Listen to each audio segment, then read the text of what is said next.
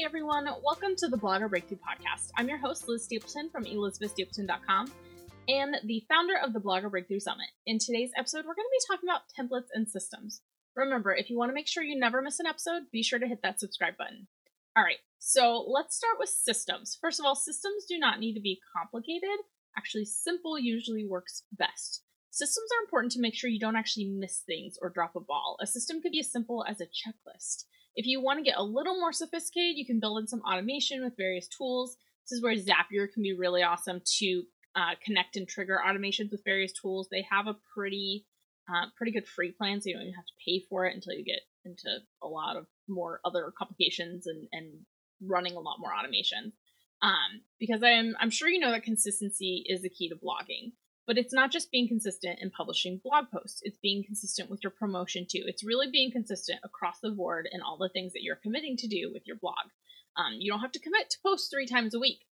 But if you're committing to posting once a week or once every other week, you need to commit to that and actually stick with it and everything that goes along with it. Creating graphics for the post. If you're doing video, creating a video. If you're doing Pinterest promote, you know, um, Pinterest marketing, doing Pinterest for it.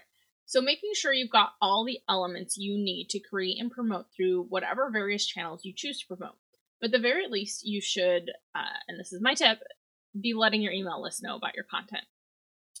So, you don't want to miss a step, and why you need to, that's really why you need systems in your blog. Um, so, what I primarily use to help me kind of keep track of everything, because there are a lot of moving parts, is ClickUp and then Airtable if I'm dealing with a lot of data rich stuff.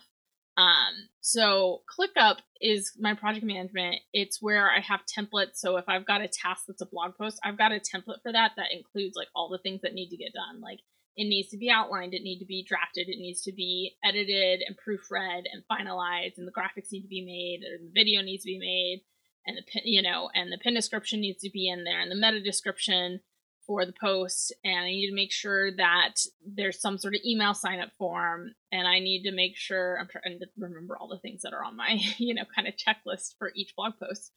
Um, you know, and then I've got it's sort of a so I've got a blog post editorial calendar, so I've got that checklist, but then I've got an email list uh, or an email marketing editorial calendar where I look at okay, what's coming out that week that I need to let my list know about, and that helps me building that out.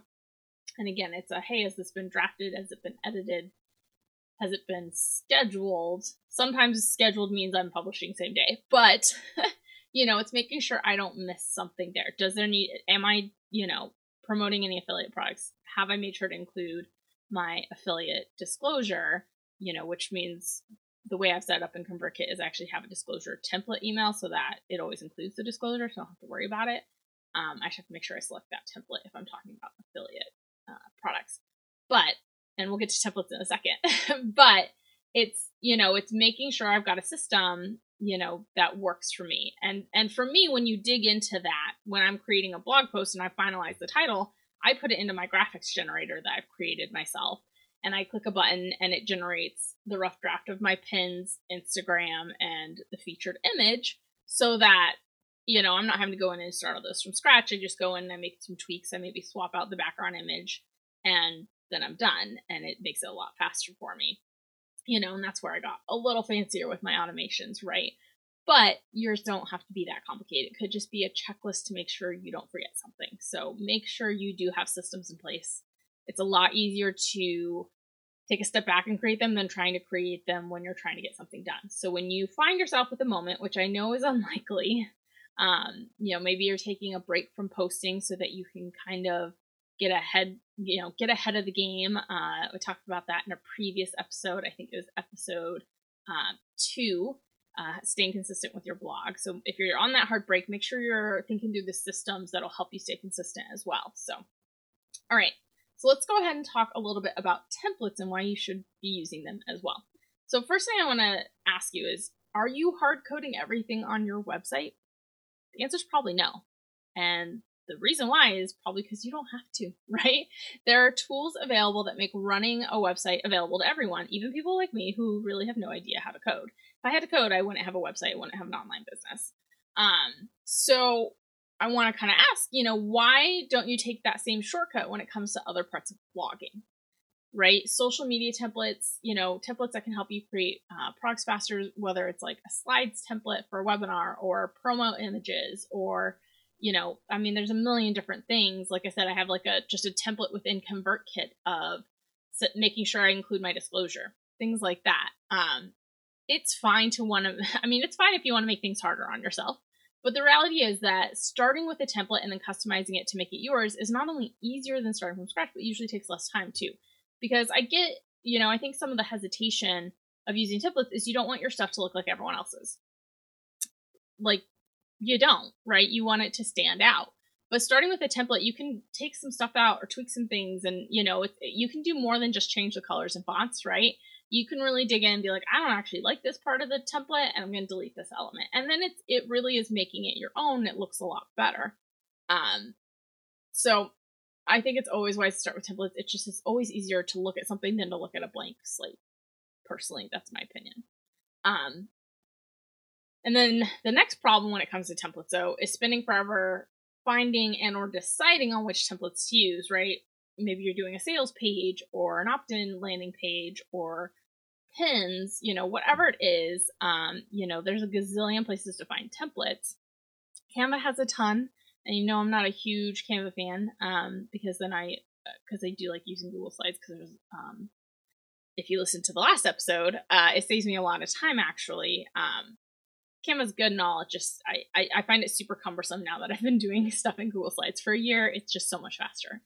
Uh, so my only qualm about using Canva templates, and I find this even when I find really good templates like Kara Fid at Simplifying DIY Design, she creates amazing templates, but she does them in Canva 90% of the time. I mean, I actually purchased some um, page templates from her and they're for Elementor, and so that worked great. Like I didn't have to like, you know, recreate it anywhere.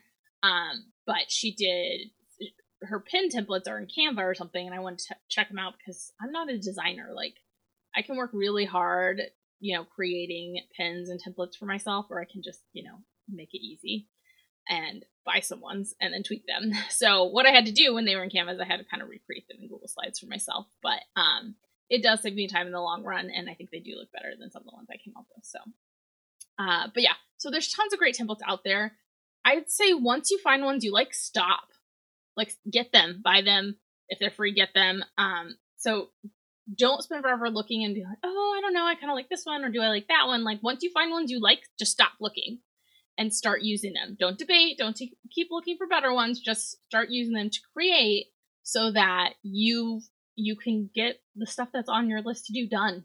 Like once you found someone you start continuing to look, then you're really just wasting time. You're procrastinating doing the work itself. So once you find something you like, just do it. Just dive in. Um, all right. So I hope that helps you better understand why you need both systems and templates as a blogger. Uh, if you have any questions, be sure to hit me up on Instagram. My handle is just Liz Stapleton ESQ and let me know.